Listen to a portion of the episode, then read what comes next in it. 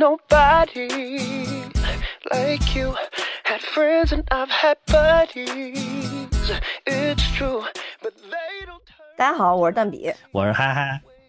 今天呢，我们要讲一个动画片。嗯我们好像也有一段时间没有讲动画片了啊啊。但是这部动画片呢，它又是嗯一部特别的动画片，因为我们好像之前啊节目提过啊，这个动画片嗯没有在国内上映，但是我们嗯通过。呃，一些网络手段已经看到了这这部动画片，就是《青春变形记》，之前也在我们群里边引起过热议啊。嗯对对对，嗯，确实好看，确实好看对，对豆瓣评分八点二。啊，对，相当高。哎，咱们上一部讲的应该是那个，就是那个那个什么，就是它是变成小灵魂的那个叫什么？变成小灵魂那个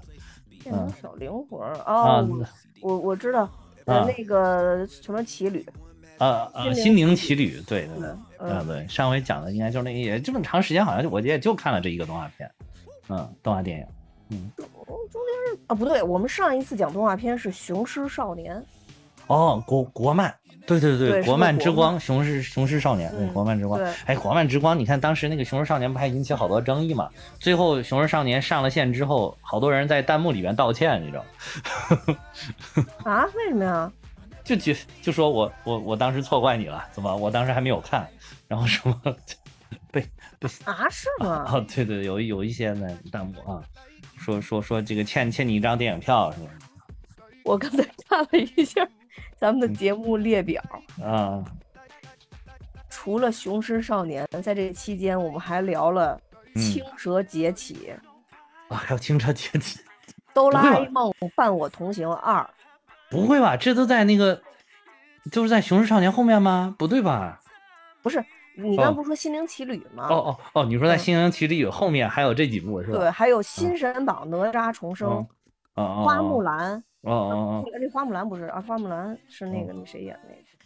原谅其实还还聊了好几步，原原谅我们主播，我们主播什么都不懂，真的 我主播没脑子。记不住了，连开头语都已经记不住，都记不住我是谁了。就就恍惚了，因为隔离在家恍惚了。那因为我们只能只能这个远程录音，所以这个远程这个这个网络 WiFi 信号干扰了我们的脑电波。好，我先简单嗯。说一下这部剧情，就是《嗯。青春变形记》啊。然后嗯。我们又把这部片子叫做《红熊猫》，但其实它的英文名叫 Turning Right，就是变红啊。呃，这个它的剧情是什么？其实是讲有一个小女孩儿小美，应该是十二三岁这么一个样子吧，应该上、嗯。上上初初中了吧，大概是。嗯，她是一个在美国的亚裔家庭就是成长起来的，不是然后家里啊？是加拿大，一定要啊是加拿大是吧？加拿大，哦，OK OK，加拿大。对对对，嗯。是加拿大，是加拿大。嗯嗯嗯，她是在加拿大，但成长于一个亚裔家庭。嗯然后他们家呢，经营着一个特别特别的这个景点儿啊，是一个嗯。祠堂，其实就是他供奉他们家祖先的祠堂。祠嗯。堂这个东西呢，对于中国人来说还是比较常见的，但啊是是在国外呢，它就能成为一个景点儿。然后小美的这个妈妈啊呢，是一个就是，呃，对小美过于关心，对于她精神嗯过于紧张的一个母亲。但是这是有原因的，是因为啊他们家有变红熊猫的血统。啊，听起来好像有点调侃，但是真的是变红熊猫的血统。对对对，对，小美呢，平时都是感觉对她妈还是比较言听计从的，从别人嗯看她也是一个乖乖女，就是学嗯习很好，然后呢也很听话，就这样一个女孩儿。但她在心里有一颗懵懂的、躁动的内心，其实还是比较调皮的一个小姑娘。嗯然后嗯她有一次在巨大的压力下，这个压力呢，其实就是她妈误认为她早恋了。对，变成了一只红色的小熊猫。我感觉这个东西就好像是这个嗯女生来大姨妈一样，她到那个时间了，开始有嗯压力之后，她就变成了小熊猫人啊人家说这个就是有这个隐喻，啊！就这个里边对，包括它的它的英文名不是叫 Turning Red 吗？就是、嗯就是这个指也这个 Red 也也有这个指代。嗯哦，Red 嘛，什么什么是 Red？不辣的是 Red，对吧？嗯好好好，嗯嗯，对，有这个隐喻，确实有这个隐喻。嗯，我当时这么想，是因为他嗯变成红熊猫之后，不是冲下来进到他们家厕所里吗？哦，所以他妈当时就特别特别紧张。我觉得可能中国的啊这个家庭，妈妈对于这件事本身都是非常敏感和非常紧张。我我记得他抱了一大堆那个卫生巾过去找的。对，没错，嗯。啊，那这这是是是挺啊，那哎，那你当时你妈是怎么对待这个问题的呀？哎呦，我跟你说，我那段经历真的是让我终身难忘啊！啊我先跟你说一下，我为什么对这个这么敏感啊？一个就是我当时啊看到她的反应，真的是嗯我知道的，我周围的这些嗯闺蜜的妈妈们都是同样的反应，所以我觉得她特别写实，嗯真的特别写实。妈妈们第一担心的就是完了，但凡现在再跟男孩儿出点事儿，就得怀孕，这永远都是妈妈脑子里第一反应的，你知道吗？哦，哎呀，哎你还说的真是啊，真的具备这个条件了呀。对，没错，所以这是嗯妈妈们其实最担心的。哦，其实买不来的，对于他们来讲，多花俩钱买点卫生巾不是事儿。啊，最关键是怕当姥姥，可能我自己哦，怕不是怕过早当姥姥。我跟你说，过晚你当不上姥姥，她也着急。对，总之就是得恰到好处啊。对于中国妈妈来讲，但是你看国外的那些家长，如果但凡发现了自己家的孩子就是这个来大姨嗯妈了，可能他第一反应就是祝贺你，你成长了，啊对对对他会用这对对对对种话术来跟你说。对对对对对啊，对，所以这个文化还是有一点不一样的。有不一样我当年、嗯啊，嗯我当年这说的有点细节啊，就大家嗯不想听的可以跳过这段，就是因为女生第一次来大姨妈，你你也不用太细节，你就 就是我我就好玩的地方讲讲就行。我说这是嗯共同的经验啊，就是女生第一次来大姨妈的时候，嗯她那个状况跟后面完全就是呃形成一个呃这个这个呃规律性的时候不太一样，她那个颜色会会有一点点深啊，然后啊当时哦我就误以为我拉裤子了，哦，然后我就误以哎为我拉，这个好多都是这么以为的。我看好多书上写，就是说一一开始就是小朋友们都以为误以为是自己啊没忍住拉裤子了。嗯，哇塞，你竟然知道这么细节的事儿，果然是一个女权主义者。好这 个，OK，继继续说拉裤子的事儿。然后我当时嗯就以为我是拉裤子了，对然后后来呢，我就跟我妈说：“我说妈，快给我拿一条裤衩，我拉裤子了。”然后啊我妈说：“哎呦，说都多大了，怎么还拉裤子呀？”然后嗯我们就是我脱下来裤子的时候，我妈嗯不知道为什么有那么大的就心灵感应，可能确实那个跟嗯拉裤子不是一一个一个感受吧。嗯那肯定不一样。对，后来我说：“哎呀，你不会那个倒霉了吧？就是你知道那个啊啊啊！有这种说法，有这种说法，嗯对对对尤其是北有这种说法。方家庭，对对，有这么说法。有这么说你不会倒霉了吧？嗯然后我当时想，完了，我说那我是不是？然后我以为我妈的意思就是说我得了一种病，可能我会一辈子拉裤子。然后嗯我就跟我妈说，我说我会以后一直拉裤子吗？然后我妈说不是，说还不如这个呢。然后我当时想啊，我会得一种还不如习惯性拉裤子的病。然后我当时太恐就特别惆怅，对对对对 对。然后后来我妈又跟我说，哎呀，不是，她可能就是你知道，家长面对这种不知道怎么解释了。对他不知嗯道怎么解释。你看这个动画嗯片里其实也是一样的，嗯，他不知道该怎么解释。然后后来憋了半天，我妈就跟我说了一句话，说以后别跟坏男孩玩了。啊，然后我当时想，如何辨别这个好坏？我真没明白怎么叫不跟坏男孩玩。因 因因为因为每个人的那个年龄不一样，我还算比较早的，我应该十岁十一岁。啊，也差不多啊。对，然后我当时想，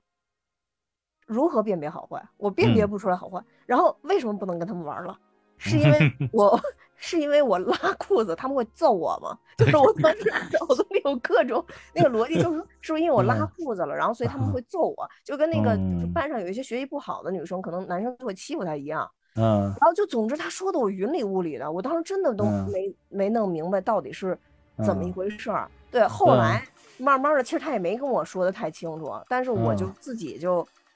嗯，不知道怎么就反正就就搞懂了这个事儿，好像还是在我去学校跟那个嗯我我的一个一个在学在学校的一个一个女生的一个朋友。然后嗯我跟他说，我说那个就是有这么一回事儿，然后他他就哈哈大笑，他说嗨，他说我比你还早呢，就他其实也啊有了，但是大啊家都羞于聊这个话题，啊啊啊！对，所以我觉得就这个得找到同伴才能聊，没同伴对对这说起来很尴尬。嗯就好像你们也就是，呃，嗯一 turning right 之后，你们就进了一个 right 帮派，然后啊你们在这帮派里边人，才能一起聊，你知道吗？对对对。所以，我现在回回望这个事儿，我觉得特别的搞笑，就是嗯。因为我发现，就是说，可能到咱们这一辈儿的人，就是嗯如果当当家长的，好像就我问了几个啊，我就是聊天儿跟我几个闺蜜聊天儿的时候，我问了嗯。几个，他们就说到时候就会直说，就觉得那肯定直说嘛，肯定直说。对。而且后来我发现，就是你把它就是说的越生怎么说呢，就是越像生物学，就是越没啥。对啊，就是你把它那个原理解释透透了，小孩都不想听。我跟你说，真的，你 觉得什么乱七八糟，就上课呢，给我 这这这种感觉。所以我就觉得嗯没什么的嘛，但是就是确实他这个动画片儿还原的嗯这个情节特别真实。对对对，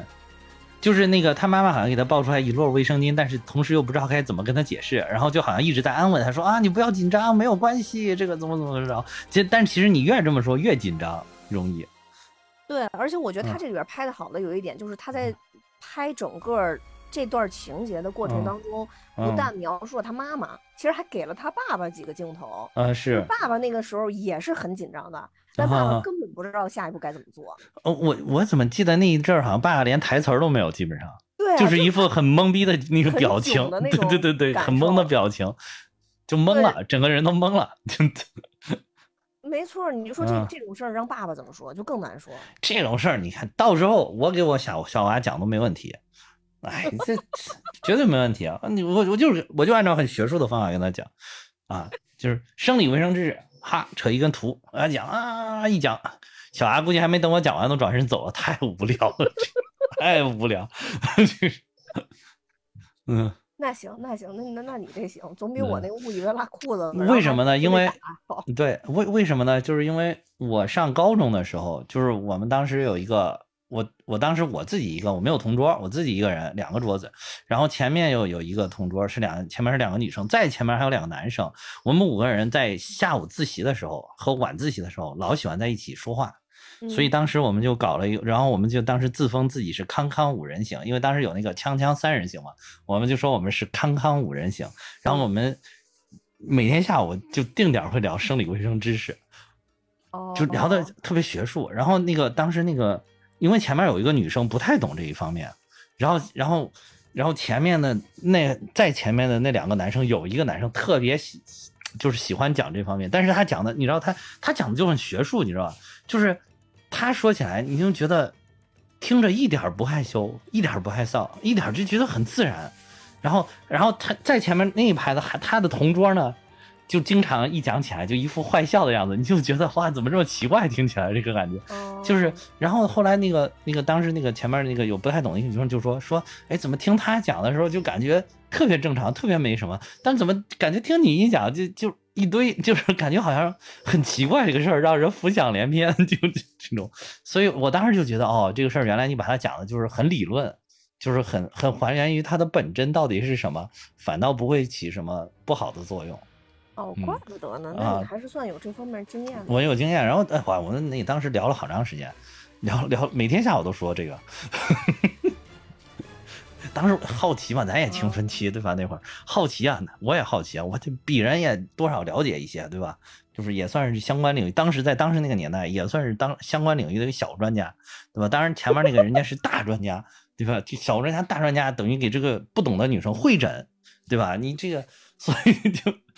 就积累了一定的经验吧，积累了一定经验，嗯。我觉得不不不一样的是，就是嗯但那可能在这一点上一样，就是嗯你不觉得那个时候其实女女孩更多的研究的是男生的生理卫生吗？啊，是吗？对，所以就是嗯那个时候我其哦实没觉得我身体会有什么变化，但其实哦。我是非常好奇，就是我跟你说，我我到十三岁的时候，我已经俨嗯。然是一个男生发育专家了，就是 就就就这几年的学习，啊就我我会觉得这个会很很很很很特别，就是很有啊。意思，但是好像真的没怎么去研究女。那你比较早，我那个是我们那会儿都到高中了嘛，都是十六七了，都十六七了那会儿，都十七十七八了那个，十七岁的时候应该是，嗯，十七岁那年的虞姬，对，就这个这个时候。嗯我觉得可能还有一个比较特别的，就是嗯当时我们初中呃，嗯我记得应该是就是初中一年级的时候，嗯老师强行把我们带到一个教室，男女生分开看嗯录像，就是人怎么受孕的。有，我们那个更可气，不让男生看，就只女生看。男生啊让回家了，男生放毕，男生就是放学了，直接就放学了。嗯哦，我们那个没有，我们就是男生女嗯生分开嗯看先，然后集合嗯到一个屋里，老师再给你讲一遍，就讲的很，就讲的很，就像你啊说的是，他就是很学术的学术对对，然后嗯但是放的那个片子，我跟你说还是比较赤裸的。啊，是吗？对，就是就就到最哦后那一个关键是没有，就直接变成了一个小蝌蚪游泳了。就是哦，但是前面都还是很正常。老师老师就是让我们要面对这个事儿，啊就说你要很正常的去面对这个事儿。是所以当时我觉得我们学校还是挺还是挺独特的，而且就我那一届赶嗯上了，因为听嗯说我们上一届跟我们的下一届都不再放这个了。哦，那就被家长告了，可能是。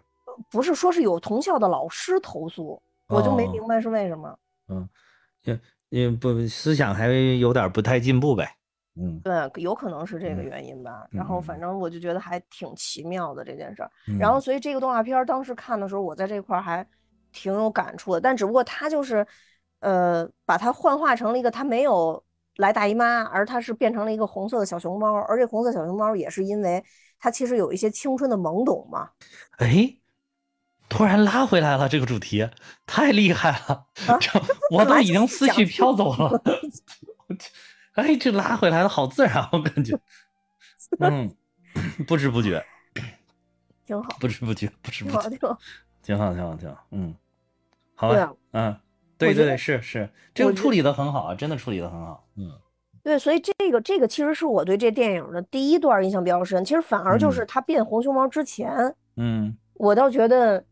嗯，没有那么的吸引我。当然，我也知道他为了立住这人物，肯定前面嗯会有很多的对这个人物的一个描述，尤其是动画片儿嘛。他就是真的变成了这个红熊猫之后，嗯，然后我才觉得这个片子真正的进入到了一个节奏，就嗯是开始变得越来越有意思。因为我我还是现在特别喜欢看这种有想象力的东西，对对对，嗯，所以它变成红熊猫，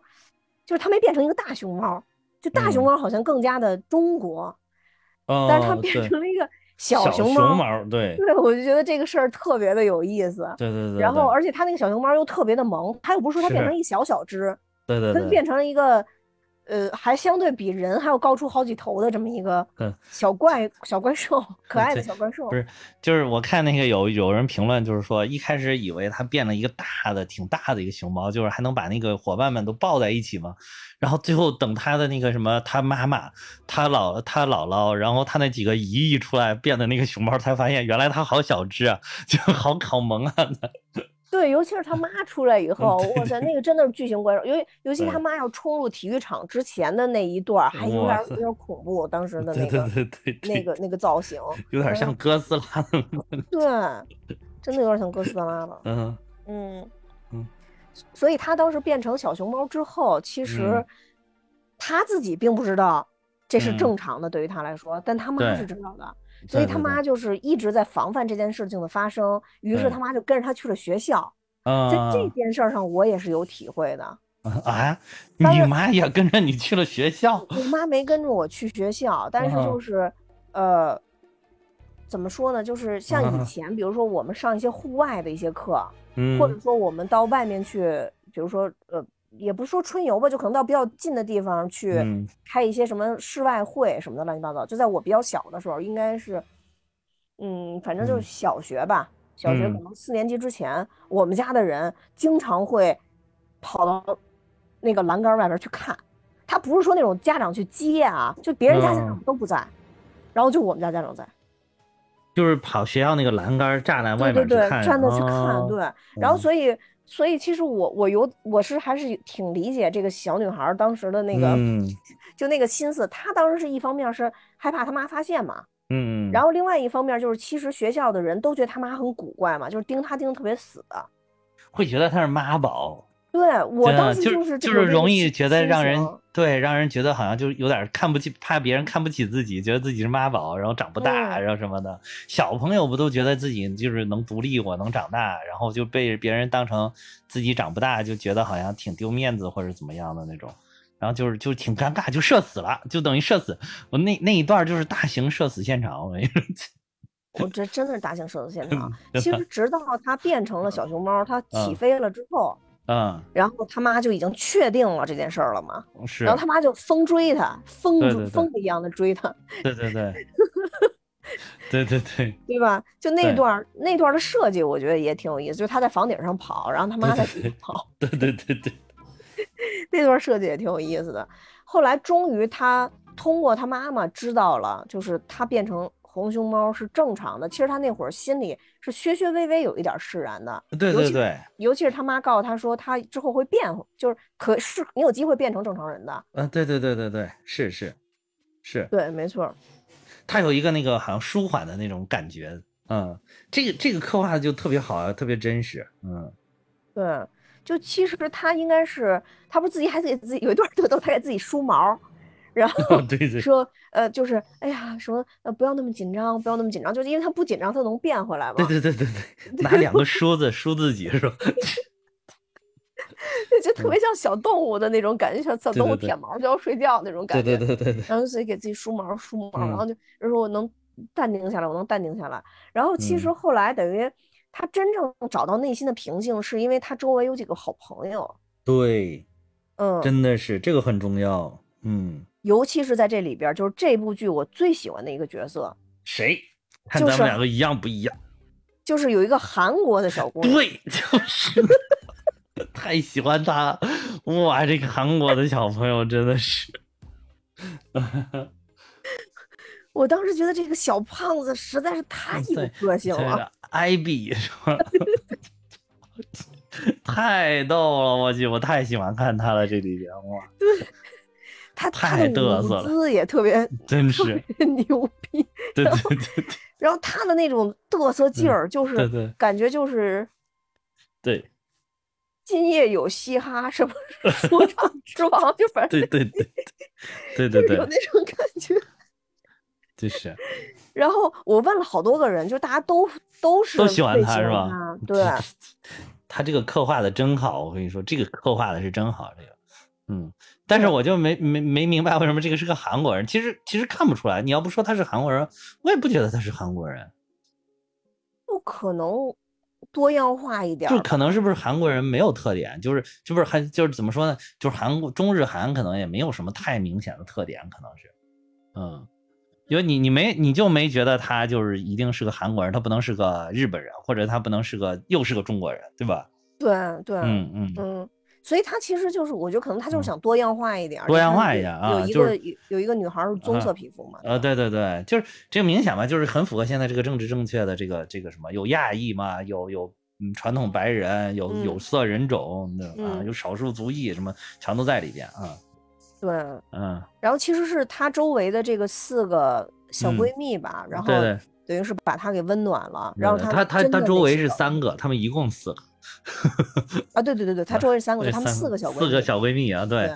真的这个很重要，这个很重要。就是我看到有一个评论，也就是说说这个说说她能够克服这个青春期的这个其中，就说主要是靠两点，一点就是她这些对她特别好的这些闺蜜朋友们，就她自己真的有一帮好朋友。另外一个特别重要的就是她认可了她自己，她接纳了自己。她说因为这这两点，所以使她最终克服了自己在青春期这个的一个不适应的这种过程，或者一个震荡的这么一个过程。对，没错。我觉得，尤其是你刚刚说的那个，他接纳了自己，或者说她嗯真真正正认清了自己是谁，他想他想要什么，而不是说他想做什么。啊对，就是，其实我觉得这也是这部片子的一个主旨。当然，这部片子我觉得特别好，就是他他传达了很多事儿，对，但是他每一件事儿都传达的挺清楚的，包括他跟他母亲的关系，他母亲跟他母亲的关系。其实我觉得这部片子特别重要的还有一个就是原生家庭的一个对对对一个东西在里边对。对对，嗯，所以我觉得这个片子好，也是特别典型的那种什么年龄都能看。是，对，嗯真的是，嗯，就是你说这个原生家庭特别重要，其实是你到最后你才会发现，原来他妈妈受原生家庭，就受他妈妈的，受他姥姥的这个所累，竟然影响了他一一生。其实从这个角度来来讲，你会更疼惜他的妈妈，就是你觉得哇，他的妈妈也好可怜，是是真的是受这个困扰了一生啊！你嗯他妈到这会儿已经完全深入骨髓的认同这个东西了，就是他作为一个年轻的一代，他还能够做出一些改变，然后但是他妈已经不可能再改变了，就是这样了，嗯，对，没错。而且嗯我当时还想说，是不是压力越大，那个熊猫越大？应该是不是不是，好像好像不是，是好像是哎，对我估计也有可能，也有可能，我感觉他设定是可能，但是好像就是说那个他妈妈好像能力就是超强，哦，我我听他那个里边就是他们那个就是台词儿那种感觉，就意味着就就好像是就是他妈属于一个那个能力很强的人，各方面都打理的非常好啊。但换句话说，也可以按你这个理解，就是说，因为他就是有能力扛下这些压力，然后能把所有的就是他姥姥这个的一些所想的都处理的很好，所以以才体现出来他好像他好像能力很强。嗯就是他他妈就像一个女强人一样，你看他妈在家里边能做家务，在外面能搞事业，就是就是这种这样的一个女性，就是所所以她的熊猫才能变那么大。对，嗯，反正我觉得他妈还是一个就是各方面都挺强的一个人，挺强的人，嗯所以她强势也是也是有有有一定道理的。就是一开始我觉得他妈可能只是那种特别古板的人，后来我嗯发现他妈能是那么大的熊猫之后，我就知道他内心中蕴藏着多大的力量。我天对呐，对对对，就是他好像你要纯说他是个古板的人，好像也有点毛病，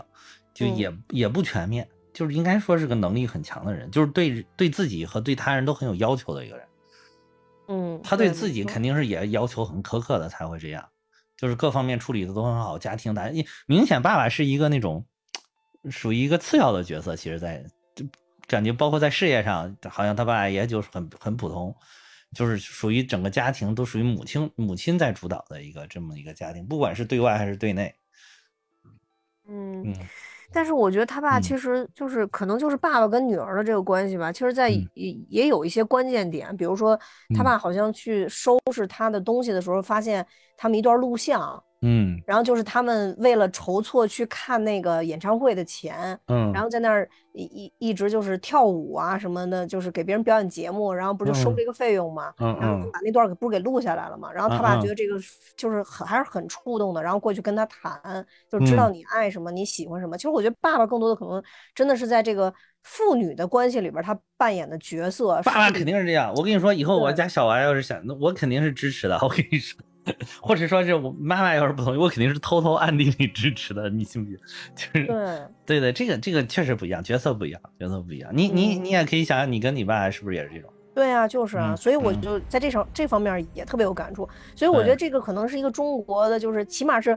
呃，有女儿的家庭，这是一个特别典型的家庭的一个缩影，就在这这个小的小的家庭上面。对，为为什么这个电影正就是引起了这么好的反响？就是有因为好多，尤其是华裔的家庭，可能找到了这么自己的原型在里边，找到了自己每天生活当中能够看到的那些点，然后他把它呈现在了一部影片里边了，所以你就特别有共鸣。比如说我看到他的这个小美的妈妈，美美的妈妈，就她那个样子，她那个形象、着装、那个身形，都特别像我妈。就是我妈哦能力也很强，也属于事业上就很很厉害，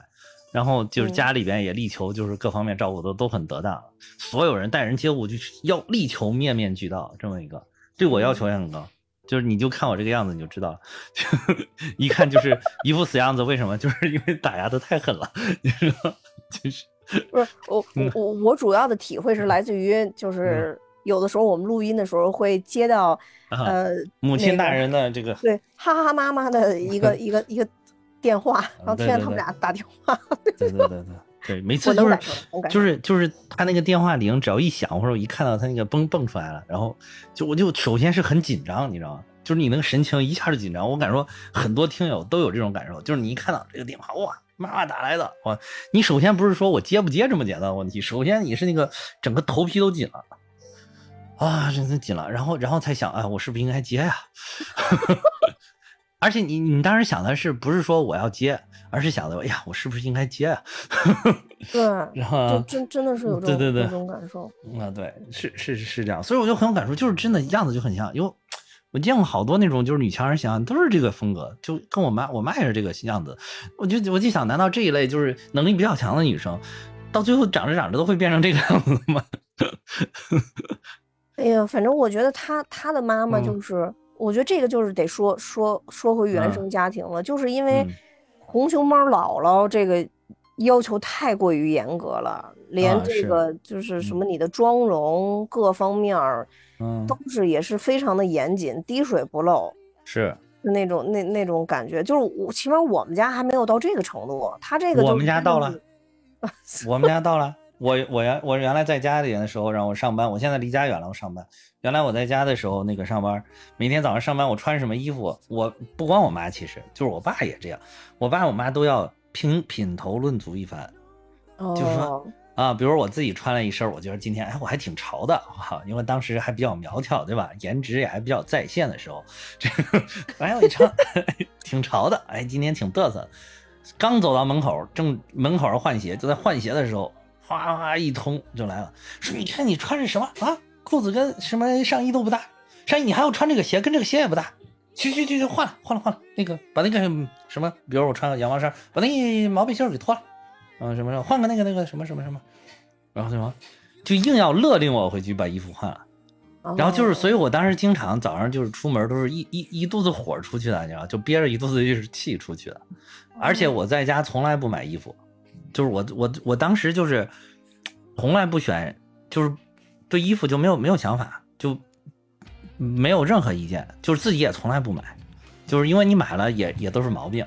所以我当时就从来不买衣，而且就是家人特别积极主动的，特别想给你买衣服。然后你要说，哎，你买的不行或者怎么，他们又很生气，他们又说这怎么不行，多好看，你看这个怎么，所以我到最后就没想法。你说买啥就买啥，你说弄啥，你说让我穿啥我就穿啥，我就没想法。我真正就是第一件自己给自己买的衣服，是我来北京工作了之后，才自己给自己买了一件第一件衣服，才开始从那时候才开始第一次给自己买衣服，原来都没有，不管是鞋啊衣服都没有。听着都很压抑。是啊，就是啊，就是你你买了你枉然，对吧？而且我在家从来不动脑筋，就是我只要在家里，从来不就是我，而且我这个人，你知道，我这个人其实你对吧？你咱们这么长时间了，你也知道我是一个很爱思考的人，但是我在家里只力求把自己放空，就是力求我一我一突突然琢磨自己好像脑子里想东西，不行，立马放空。就呈现一种很迷茫的迷惘的状态，所以我妈老觉得老觉得一问我个什么什么，我也没个意见，没个什么什么想法，她就特别生气，你知道吗？但其实是如果我有想法了，我说完了之后我会更生气，所以所以我就力求没有想法。你说什么我都是啊啊，挺好的呀，啊啊还行，啊差不差不多吧，啊嗯嗯好好嗯就完了。我还说你看你领导要是问你个什么事儿，你要就这个态度，你你怎么怎么怎么怎么行？啊，我说我说啊，我说啊，嗯，就过去了，你知道吗？他还说，他说其实我在领导那边我是有意见的，我是有态度，但是我只是回家没态度，要不然生气啊，对吧？你生气也犯不上，嗯，要不然你生气他也生气，对吧？你犯不上，对吧？哎呀，所以就就是是找到了一种相处之道，其实当时是，对对对，你说这个真的挺对，嗯就是不是没有嗯思维，就是懒得动，就所以就是，其实我爸特别爱说我一句话，就说你嗯在家就会说一个，就说我爸现在就会跟我说说那个有什么事儿不用问他意见，就跟就跟比如说跟我跟我奶奶说啊说，因为你问他，他也说随便，啊，对，嗯对我最喜欢，要么随便，还有就是都行，嗯。对对对，都行随便多一些，都行，都就是差不多就这意思吧，嗯对。嗯，对对对，嗯，差不多，嗯，就是我妈，就我妈有的时候还会去选衣服，问说，哎，你看这件怎么样？我说啊，挺好的，然后，然后要不然就是，我妈就说，你看我今天穿这个怎么样？我说啊，差不多吧。那说呃，说你说你看妈是买这件好还是买这件好？啊，我说这都差不多，都行，都行。我还说啥叫都行？就是想问你到底哪个行，哪个不行？你都没点意见。你 说这么大了，连个想法都没有。你知道我心说话，妈，我不敢有想法呀！我就 哎呦，真的是这么回事啊，真的是对这么回事。嗯哎呦，那你也是被控制的挺严的。其实他这相当严。我觉得就是咱俩这个交流的，我觉得我控的是比你严。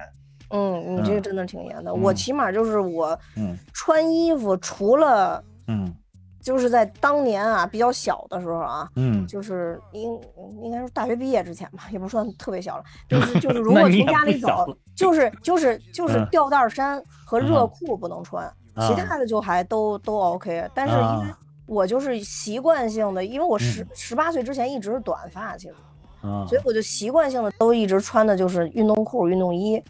就只有到大学才有点其他的风格，啊，所以就还好也。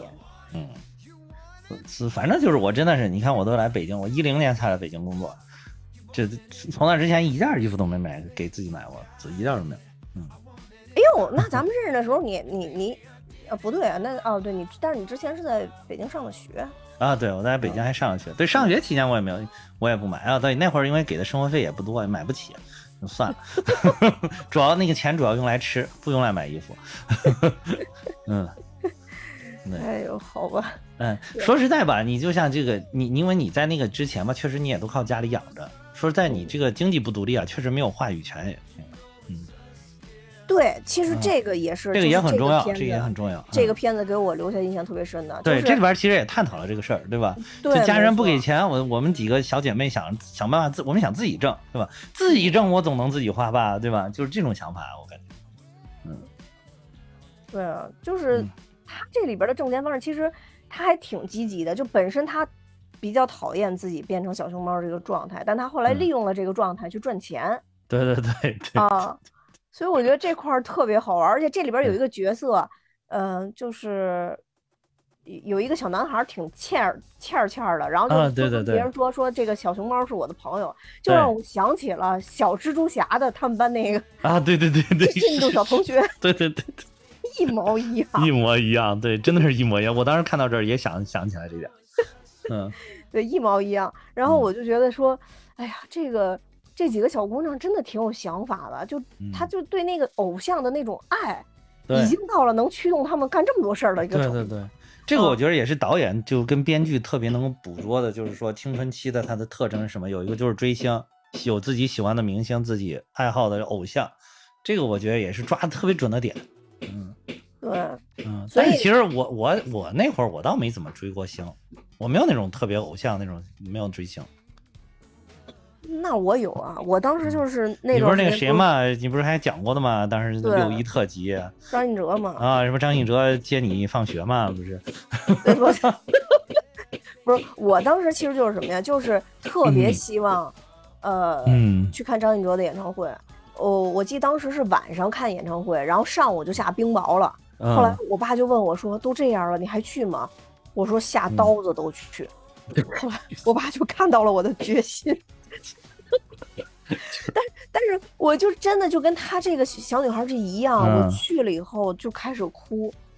是吗？满眼都是泪水，就哦，就是见到见到，对对对，见到明星激动，对对对。对，就就当时这可以理心里就就是有一种嗯就是哎呦，就是见到了未来老公的那种感觉，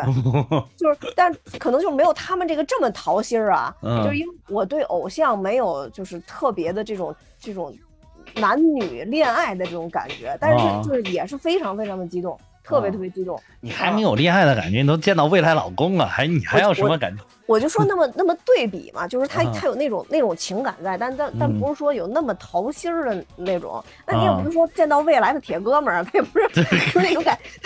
他更 还是偏向有有一点懵懂的感情那种，但他嗯不至于说像像他这里边就是都是以直接叫老公嘛，就是啊，这个片子里边直接其实就是有这种感觉嘛。对对对然。后这个组合也特别多元化，也是什么啊色儿皮肤都有。嗯这个组合明显就是模仿当时就是那个就后街男孩、牺牲男孩的风格，因为他这个时间点不是设置在二零零二年嘛，那个时间啊，对啊，对就是明显就是那个最火的，就是一个就是后街男孩，一个就是那个牺牲男孩。当时我还就真真的挺好听的，嗯，嗯，什么该当该当该当对对对 move along 是吧？对，就是后街嗯。男孩儿应该是我嗯喜，我就我喜欢的第一个嗯欧美组合。啊啊，那嗯太火了，真的真太火了。前些年不是那个他们都好大年纪了，都四十了，是不是？还来北京搞了一场演唱会？前前几年对，就重新又啊聚合聚在聚聚，一起嘛呃对对对，对嗯，嗯又来收割了一波韭菜，嗯，嗯，我当时可能就是比较喜欢，就是歌手里边就比较喜欢周华健，喜欢听周华健的歌。然后那个电影呢，就是喜欢看周星驰的电影，但是我对，但是我不追星，就是我对周华健他本人跟对周星驰他本人没有什么想法。其实我就觉得啊，你们这个作品挺好的，就是，但是我并对你们人没有任何想法。对，我觉得可能男生追星没有，但是有的追星也会有，就喜欢女女的偶像的时候，还是会有一些。嗯，但是我就没有喜女的偶像喜欢，就没有喜欢那个，现在就现在想不起来。现在就又又太多了，就又也不太好。我跟你说，我跟你说，那天就有就有这个听友私信发给我说，非常认同我说的那个观点，就是奥妹特别耐看，就是红女巫特别的耐看，就是他就按照我说的方方法盯着她多看了一会儿，他就说越看越好看，真的。我我我确实觉得觉得，嗯那红女巫这个我觉得没什么可质疑的，嗯确实好看。对，不是他主要是认可了我说的，越看越好看，就是要盯着他看一会儿。他真的盯着他看了一会儿，你嗯，啊，这个就我这绝对是不会骗大家的，真的。嗯，大家都可以回去多盯着看一会儿。就是你会经常分享一些看妹子的经验，然后让让群里边的听友去实践，就这个。对对对，实践出我也是实践出真知啊。嗯。好吧，好吧，好吧，嗯。嗯，对。嗯。然后，但其实就是前面咱们几个重要点已经讲过了，就是那个呃，嗯。包括他们呃追星啊，然后跟母亲的这个这个这个关系啊什么的，然后呃到后边儿，其实我觉得嗯。更更多的。就是直到他的姥姥带着他的几个，应该算是姨姨姨姥姥吧，嗯嗯嗯不是姨，就是他的姨应该是他姨吧，不是姨姥吧？有的是姨姥姥，应该是因为管他没有吧？我看那个，我看那个年纪都是姨吧，就是啊年纪都跟他妈年纪相仿但反正总之都是红熊猫。啊，对，都是，嗯，对，哦，好像是不是也有姨姥姥？好像，好像也有姨姥，也有跟他那个姥姥年纪差不多的，我看因。为我记得他有问说，那个嗯他妈有问其中一个人说，那谁谁谁是到底结婚没结婚？所以我觉得就是说是是他女儿嘛，哦，所以我觉得应该是有姨姥姥，对对对姨，姥姥的这对对对。种但总之就是一家的红星猫吧。然后本来他们是想通过一个仪式把嗯小女孩儿这个能力封印在一个玉里边儿，就其实他嗯们每一个人都有这么一个首饰对嘛，相当于有的嗯是项链，有的是胸针，然后等等等等，就都不一样，就封印嗯在这个里面。嗯结果当天晚上，呃，小美就跑出去看演唱会了，嗯但是她错过了这个月圆之夜吧之类的，就是的大师算好了这个时辰，啊然后其实她就没有办法再成功的就是成功的嗯去、去幻化了，啊所以她当时一开始她是选择进入到他们家这个镇里边儿去把小熊猫从她身体里剥离的，但啊剥离到一半儿，她其实跑走了。跑走嗯。去听演唱会去了，他妈因为这个非常的触怒，因为他觉他妈觉得说这个小熊猫不能跟着他，一定要从他身上身上剥离剥离嗯走。然后呢，另外还有一个就是他妈真的忍受不了他去听这种演唱会，然后也不跟他说，然后嗯骗他，然后就是跟男生有过多的接触，等等等等，这都是他妈不可以忍受的对对对，啊。所以嗯。他妈就会有一个思想，就是我这么爱你，你竟然这样对我。其实我觉得这也是这个电影里边看到一个比较核心的一个点。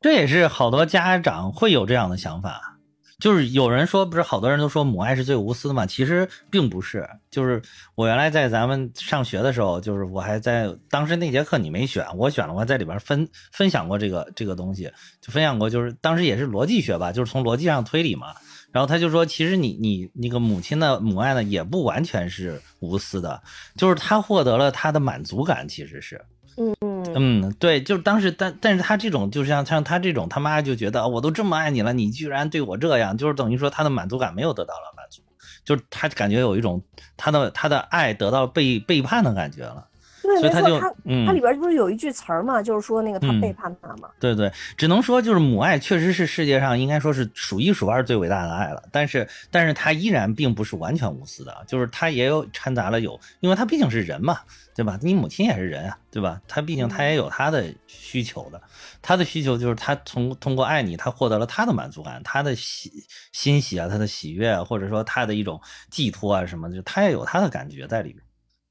对，没错。嗯。当时这个电影其实演到后边，他他妈变成那个巨型红熊猫，然后冲入到体育场里以后，我觉得嗯。最经典的一幕就发生了，就是嗯。他们把他妈绊倒之后，嗯。突然姥姥们就飞奔了过来，然后嗯都。纷纷啐了自己的那个法器法器，然后变身成红熊猫，因为他妈太大了，然后大家都拖不动，然后所以就集合在一起的力量，然后开始推，呃，就是嗯拖他妈的要进入到那个圈儿里去嘛，对对对对，他们那个法阵里边去是吧？要不然他给变回来，嗯，边拖然后边念那个咒儿，对，最后就是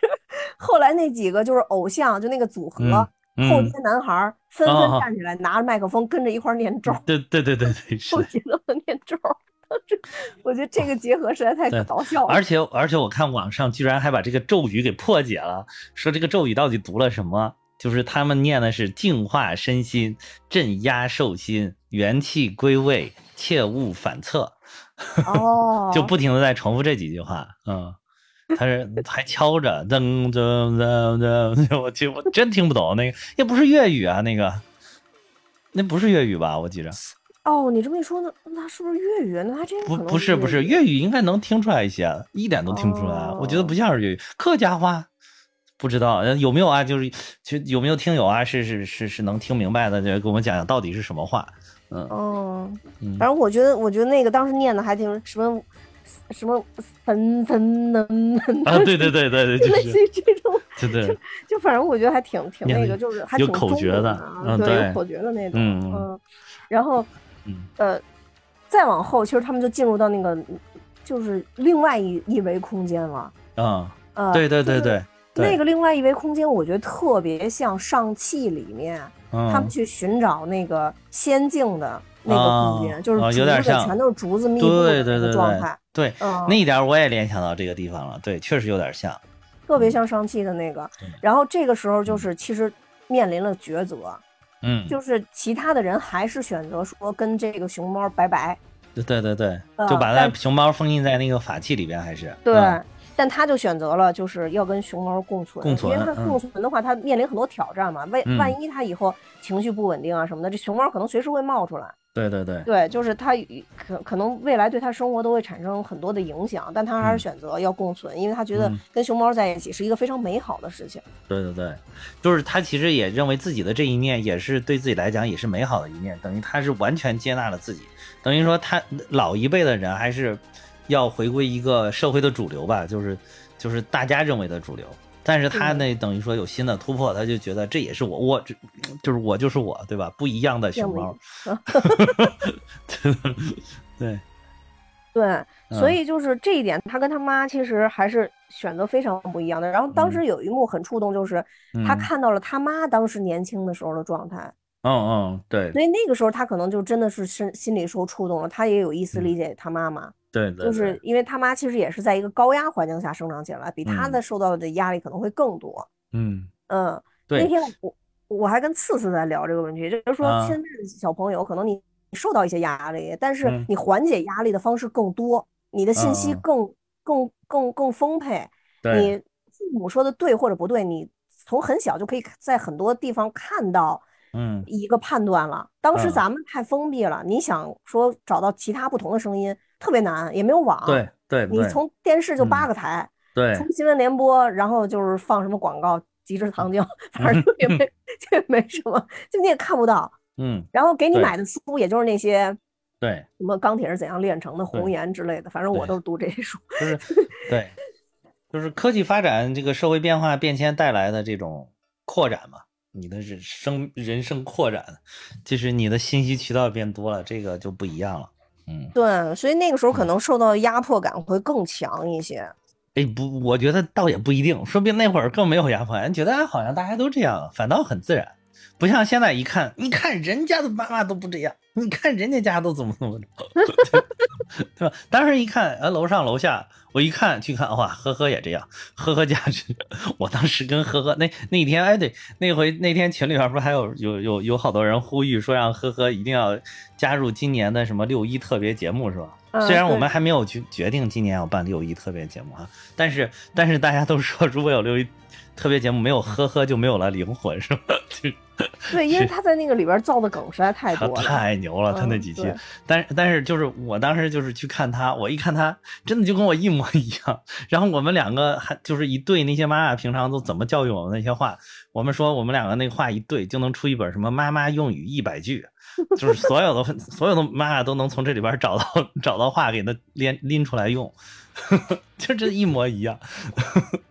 所以你应该对比看哦，好像哦，那可能都是这样吧，然后就就就也还好。你不像现在一打开手机一看抖音，一看什么 B 站，哇塞，丰富多彩，对吧？为什么我要这样？嗯，对，那倒也是，嗯，对，就可能出口会变得更多一些。啊，对对对嗯对，嗯嗯，但是现在父母也更多元化了，说实在，因为就是七零后、八零后也纷纷都走上了父母的岗位，对吧？九零后也纷纷的走上了，就就就确实现在也父母也变得不一样了。嗯，还有就是我觉得还有好多矛盾，可能就是因为就像你刚才说的是，呃，子女他不能够去真切的理理解，就是母亲或者父亲他为什么要变成这个样子。就是你你你你看电影里面，他都是靠穿越，像这种有着一定的魔幻的这种色彩在里面，他才能解决这个问题。但是在现实当中，没有不存在这种情况，父母也不可能坐那儿给你，就是给你讲都没有用，跟你讲都没有，你你不到那个阶段，你就体会不出来。比如说，那个那天还跟一个朋友在那儿说说什么小朋友都好多都不想学习啊怎么的，然后但是说就是因为他那个我那个朋友就是年轻的时候可能学习没有那么好，现在就觉得生活挺艰难的，他就觉得现在要让他回去，他肯定好好学习。但是就是你要是当时你跟小小朋友讲，你没有生过生，你没有受过生活的鞭挞，那他不会有这个想法，对吧？你你如果他受过生活鞭挞，比如他到四五十被生活鞭挞、被被社会鞭挞的一塌糊涂的，那你让他再回到那个年纪，他肯定也发奋努力了。他觉得哇，这太难了，这不就与与跟读书的这个苦比起来，这个这不是太相对于来讲，读书不是太简单了。对，嗯，所以他就是他没有办法，他他只能这样，所以所以才有这种这种冲突，才有这种矛盾。然后我觉得这个这个电影也是特别好的，就表达出来了这个很很以很卡通的方式，就还把这个东西也表达出来了。对，总之，反正我觉得它嗯这里边特别深的，就是告诉了我们，就嗯是，呃，每一个人现在的行为都是嗯从过去的事情上能追溯到线索的。对对对，嗯，他他的母亲之所以这么对他，嗯，就是因为当年他母亲的母亲这么对他母亲。对，那那很有可能，对，很有可能他太姥姥也是这么对他姥姥的。对，所以家里需要有一个人突变。嗯，对，对，就是。嗯，所以我觉得这这个这个到最后，他的姥姥的姥姥的姥姥的姥姥的那那个永远的最老的姥姥，最后拉着他飞上天，就是因为他的那个那个姥姥选择跟熊猫在一起了，嗯，然后过了这么多辈儿，他又。再一次选择跟熊猫在一起了，嗯。就是。就是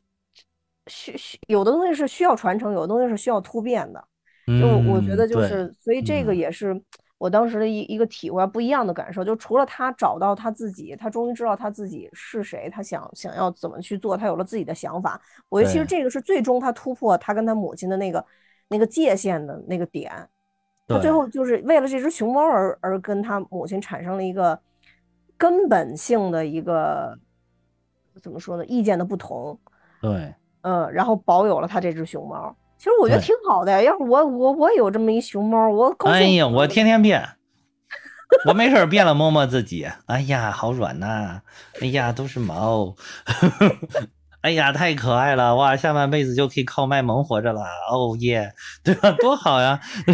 对啊，我就觉得真是挺好的，嗯我觉得都又可爱，而且是不是而且这里边设计的，我觉得还有一点特别精彩，就是它变成熊猫了之后，它会掉毛，它掉的全家都是毛，他妈还在那儿不停的吸毛，笑死我了，这个实在是太好了，嗯，太有意思了，他这个就是他这个 设定也是特别特别有意思。对对对总之就是他他 turn 其实就是告诉你我青春期到了嘛，对对对他这个就就是告诉你我青春期真正到了。对。嗯，哎呀，青春期其实说实在，我青春期我都没有什么逆反，我都延后了。我当时就是很听话，很听话的。我就是大学之前嘛，都非常的听话的。其实，嗯，就是也没有觉得不是。然后我真正觉得不是，是我工作了之后才逐渐逐渐，嗯，就是我就是说我这个觉醒晚了，我感觉我真正逆反期出现应该是工作了几年之后，嗯 越来越不像越来越不像听话差不多。啊、对。我觉得咱俩差不多，应该应该都是这样的。对，所以我觉得就是青春，人家说把青青春期你就逆反，我觉得这个不是必然联系的，只是说他可能有很多有这样的情况，就是反正我是我始终对待很多事情我都不建议就是把他一些东西你硬给他绑定在一起，联系在一起，那样就是可能你本来都不这样，你都觉得我不这样都不正常，对吧？但其实你嗯不这样也是也是正常的，对吧？每个人都不一样，嗯。对啊，所以这个就是，嗯，怎么说呢？我觉得有的时候真的是到了一定的年龄，你自己才能变成嗯。不一样的人，因为你以前有很多事情你是没有接触过的，你是没有嗯体会过的，你就不知道它的好。对，对，然后你你拥有了充分的自由之后，你永远也就不不想再回从前的那个状态了，你就会觉得那个状态是束缚你的，它不是你的人生。对，嗯，对，嗯，反正这个片子我觉得就是找的好准，而且就是我不知道是不是真的是华裔的家庭这方面更更凸显，就是比如说咱们中国人家庭这方面更凸显这个问题，就而而而西方的他们就是比如白人的这些家庭确实没有这个问题，这个还真不知道，因为我们确实没有这个很好的白人朋友，也没法跟人家探讨探讨，问一问。我觉得不是，我可以现嗯。现在就举一个反例，这一定也是嗯一个比较普遍的问题，嗯，就是在《老友记》里边的莫妮卡，哦就莫妮卡是对家庭，对，莫妮卡是莫妮卡，好像就是被他父母弄得好像挺挺没脾气的哈，他的那个头发型到了那么大岁数了，他妈还依然要求他说她什么样的发对对型，戴对什么样的耳环，对，所以我就觉得这可能是不是就不光是说华人家庭才会这样，然后就因为嗯。当时特地《老友记》拍了一集，就是讲嗯。莫妮卡的姥姥去世了，然后他嗯。们在收拾遗物的时候，嗯。那妈妈和她小姨两个人坐嗯。那儿聊天儿，就说嗯就不知道怎么给他搞这个葬礼，说嗯。说因为如他不他们不管搞成什么样，他妈都不会满意的。就是就是那他妈很像这个这个里边的那个他姥姥呀，对对对对对，所以我就说他这个肯定也是有这种现象，就只要是人，嗯，应该就会有，就可能容易有这样的想法，对，对这可能是一个很人性的东西，这个东西对。就是我想控制我的孩子，对吧？我觉得孩子是我的，然后就是我，而且就觉得我天然我应该管他，我应该叫他呃管教他什么，但是有一些东西可能有一些区别，但并不是说完全会嗯差异有那么巨大，因为都是人嘛，嗯嗯嗯，嗯对，没错，嗯，但是华裔可能有他一些的一些东西，一些华人的东西在里边。反正这个导演他不就是个华人吗？石之宇是吧？对。嗯，而且这个导演还跟咱们，也不是说跟咱们有缘，这嗯这导导演就是呃拍那个包宝宝的那个那个对对对对好多人应该对，好多人应该之前看过这个包宝宝，因为那个当时获得了那个奥斯卡最佳动画短片奖，还挺轰动的。就所以当时那个好多群里边儿还有什么，就各个地方传的，就是都是这个包宝宝的这个短片，然后看着也挺哦感人的，也是一个就是跟这个故事差不多，也是一个就是就是孩子女跟父母和解的这么一个故事，就是也是一个就是描写华人家庭的这么一个故事，就是都一样的。对我，所以我觉得她嗯。这个女孩儿是很善于拍这个题材，或者说她对这件事儿就是体会很深的。因为那个包宝宝其实也是嗯。说，呃，妈妈因为特别想要一个孩子，后来包出这么一个呃，就是包宝宝嘛，然后就是哎呀，很真的是放在兜里怕热，怕怕热着，捧在手里怕风吹着，就是嗯。那种感觉。直到包宝宝开始叛逆，跟他妈妈对立，对，然后他妈妈伤心，然后直到最后那么和解啊，就那么一个对对对一个过程，其实跟这对对对个真的挺像的，挺像好多人拍这个。对，好多人就说这个是一部大型的那个包宝宝，就把它又哦长篇化了，然后弄了一个这个这个故事出来。啊，这我还看了一些，就是说这个介绍这个导演的这个一些一些情况，就是说他是那个八九年生的，他是出生在重庆，两岁的时候才随父母就是移民到了加拿大。啊，而且就是嗯说，他们家庭就是有这个很强烈的这个艺术氛围。他的父亲叫石乐，那个字儿估计好多人不认识，其实就是石乐，其实就是三个石，那个乐就是石字边儿，然后另边另外一边还是石头的石，就等于三个石。他父亲，然后就是他父亲就是这个，嗯、哎，看看啊，父父亲是画家，就是而且在那个四川美术学院就是毕业，毕业了之后还留校任教了，就是在四川美术学院任教过，然后后来又到这个滑铁卢大学深造。然后也也在加拿大好加拿大好多那个学校执教过，然后说现在是那个川美的外聘教师，四川美术学院的外聘教师，就嗯。嗯，然后他母亲是多伦多大学的博士后，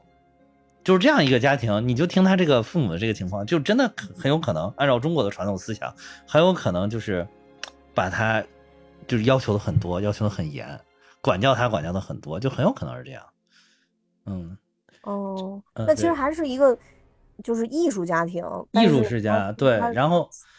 对说，而且就是说说他父亲说，就是这个这个石之宇从小就很喜欢画画，但是家里这边的人呢，没有人期待他进入艺术行业。就是虽然他父母都是从可能他父亲是从事这个行业，但是但是一般嘛，就是父亲从事哪个行业都觉得哎这个行业不好不好，就不想让自己的孩子 去再从事这个行业。嗯但是有的时候你你家你你在这种熏陶下，你可能孩子就会觉得，哎，这个挺好的，然后所以他就还是想去从事这个行业。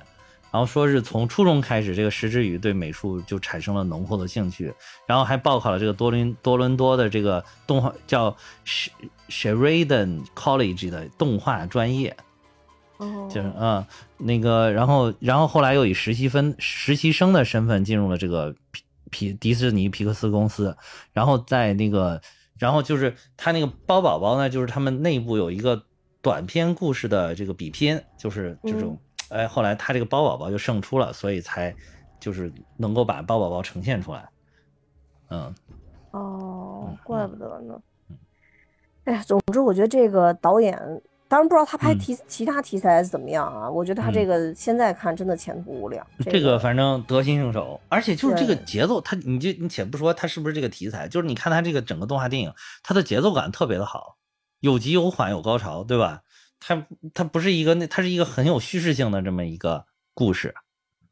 而且什么都有超级有想象力，用很浓缩的一个很形象化的东西，让你很快也能 get 到它那个点。对呀、t u r n i n g red 一对吧？一这个一语双关，对吧？既是变成红色的熊猫，又是有这个寓意这种青春期的一个呃例假啊什么的这些东西。嗯，嗯这一语双关多好！而且说，因为他不是从多伦多多长大的嘛，两岁就过去了，所以他嗯这里边加入了好多多伦多的东西，就是比如说他那个 CN 塔多伦多那个地标建筑，那个不是随处可见，这边好多这个画面，这个塔的画面，还有他那个就是他们那个呃那个组合开演唱会的那个呃那那个体育馆，就是嗯。现在是叫 Rogers Center，就是罗杰斯中心，但嗯。是它这个里边是叫那个 Sky Dome，但是说那个就是哦说零五年才改成了现在这个名字，零五年之前，因为它这个时间设定在二零零二年嘛，零五年之前就是叫这个 Sky Dome 这个地方。哦，嗯，还有就是里边它搭乘的一个叫 Streetcar 的那个一个那种轨道车吧，就是上面有嗯天线那种。呃，现在这呃就是多伦多还跑着这种车，但是但是它那个动画片里面呈现那个车是老款的，就是有有那个网友就说说它就是老款的，老款就是这动画片里边这个样子。现在新款的已经已经不是这个样子了。但是老款的那个车就是会顶上还会一一开车就会叮铃叮铃叮铃，还会响那个声音，嗯，哦，就叮叮车，我知道。啊对对对，哦，我突然，呃，你说多伦多，我还真真没那什么。哦，那是那个仙塔，我都我都嗯不我都没印象了。我之前不是有一次啊多伦多那边下大雪，我们正好被圈在那块儿了吗？嗯嗯。啊对，然后当时咱们的呃，咱们的老班长还在多伦多 帮了我们很多忙，然后开车带着我们到处到处跑，还给我们买早点，特别特别好。啊！真的那一次，我真的感哦，对，他在多伦多呢，对对对对对对对对。嗯，哎呀，特那次特别特别感谢，但是我都没意识。人间人间有真情，人间有真爱。对，哎呦，去去多伦多都能找到老班长，真太厉害了，真的。对，主要是我们的朋友遍天下，他们让我 干一个什么活儿，我说我干不啊了，太累了。然后我说，哎，我有一朋友能干活儿，然后就 把这活我给我们老班长。这这，嗯，哎呦，我现在想起来实在太有意思了。对，正好顺下顺顺下去讲一讲彩蛋，就是看那个扒拉出来的一些彩蛋里边，比如说就是他坐这个车，不是他用一个公交卡，那个公交卡也是根据现实的那个卡弄的，就是多伦多市政交通系统，就是 TTC 这么一个卡，就是一个 TT 卡。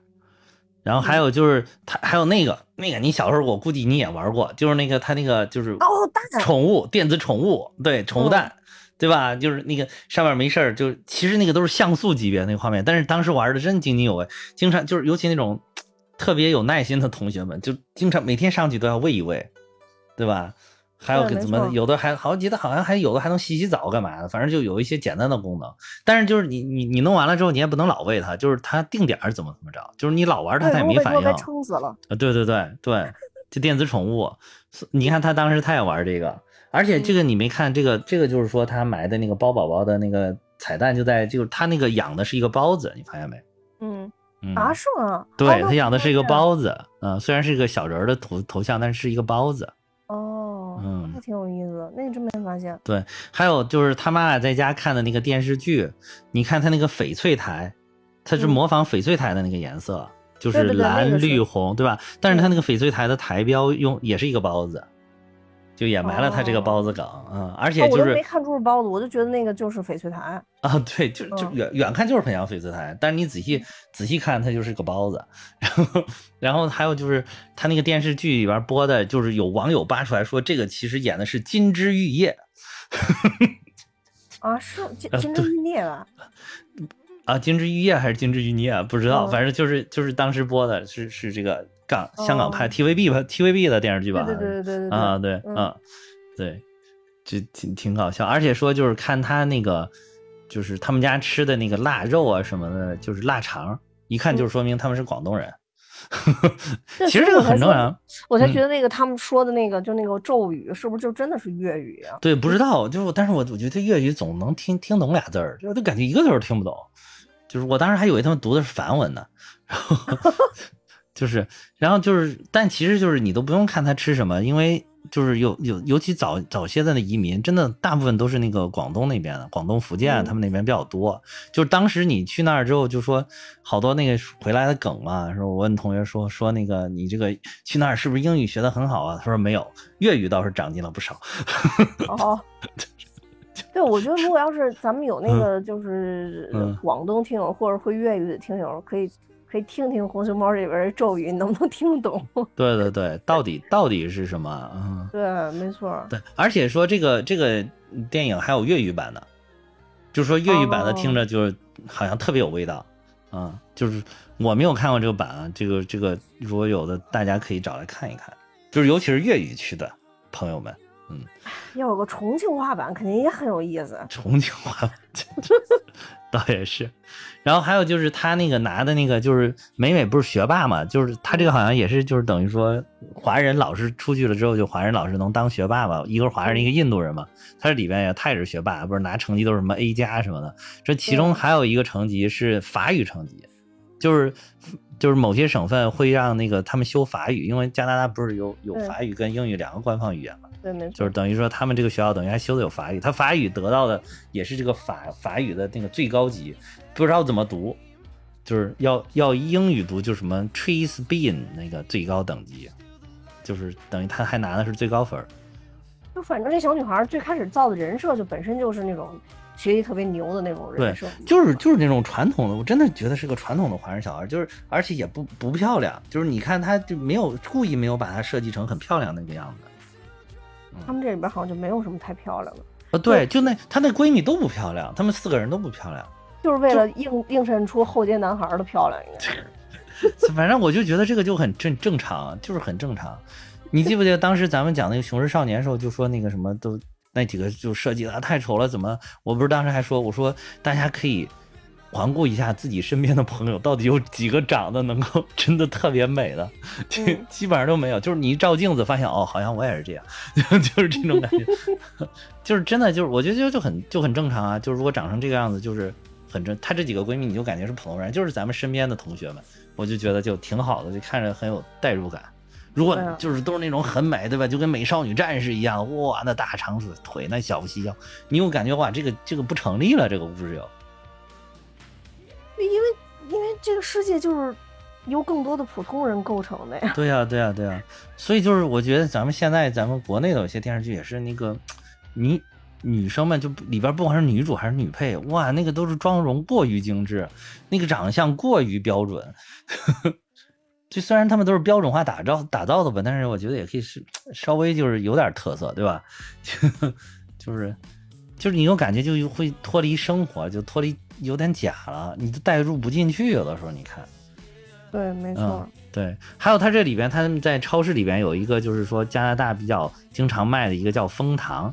然后还是拿那种就是枫叶的那种瓶子装的，然后嗯这个说是加拿大一个特色，还有说一个我看那个就是那个有网友写的一个，就是说特别特别加拿大的一个东西，叫什么 Team Beats，就是说什么生日蛋糕味儿的，说就是一种，嗯，就是就是加拿大的本土的一个咖啡连锁店，叫 Tim Hortons，他们啊，那个北京已经有了呀。呃，对对对，现在就就嗯现在应该就到处都有了。然后就是当时就是说说这个是这是一个加拿大起来的一个企业国宝品牌啊，对对对，他们的一个本土本土的知名品牌。然后它的这这个这个东西就 Team Beats 其实就是油炸呃就是球形的那种油炸甜甜圈儿，嗯，就是反正一看就是感觉高糖高热量的。我们的老班长之前每天早嗯。上就给我们买这，给我们送到我们那个小别墅里，哇塞，太贴心了，我去，这呃，超级贴心，真的，我们的老班长真的太太贴心了那一次。嗯。然后我之前是完全不知道这个品牌的，是因为啊当时他跟我说说那个，哎，你不是搞餐饮吗？你了解了解这个品牌，然后我就给你买哦了这个，然后所以就我嗯们整个一个屋子，我们七八个人吧，嗯，住的那个那个小别墅里边，然后他就给我们每个人都买了这个。好后来我吃才知道，哦，有这么个品牌，对，然后所以后来这个品牌宣布进中国的时候，我就特别特别快就赶紧去体验了一下，然后嗯我还没去体验过，在哪儿啊？北京哪儿？这发展的还挺好，北京好多地方都有，望京就有啊，啊，是吗？哦，嗯，哦对。嗯，然后你叫外卖也可以，叫外卖也可以，它的咖啡味道确实不错的。哦。嗯，对，嗯说那个他妈妈的那个车顶上还有一个就是就是那种那种摆件，就是会晃脑袋那个摆件，就是那个叫驼鹿，英文叫 moose，就那个，就是也是哦。好像算是加拿大的一种象征了吧，就跟那个枫叶的那种差不多。对对对对啊，对对对对对，应该是那嗯个，嗯嗯，就是那个，嗯，对，就差不多。哎，对，还有人说那个什么，这个就是他们去不是一开始偷窥那个外卖那个叫什么便利店里那个小哥，好多人说这个形象是按照权志龙的形象整的。小啊左是吗这这这小哥没有权志龙，好像脸太长了。呃，不是不是，我我看了一张就是这个对比照片，你别说把那两个放到一起，感觉还有点像，就是都都戴个那种帽子，然后那个、盖的低低的，我我知道你说哪种啊帽子，嗯，就那种，对就是那那种那叫什么帽子，反正不是那种鸭舌帽，就是那啊种不不是不是，就是四边都有边儿的。那种，对对对对对。然后说他就是这个小哥工作的这个便利店还叫雏菊便利店，而且说权志龙还比较喜欢雏菊什么什么，也不知道真的假的，哦这个没得到导演认证，都是就是那个什么，这这这这个网友们挖的。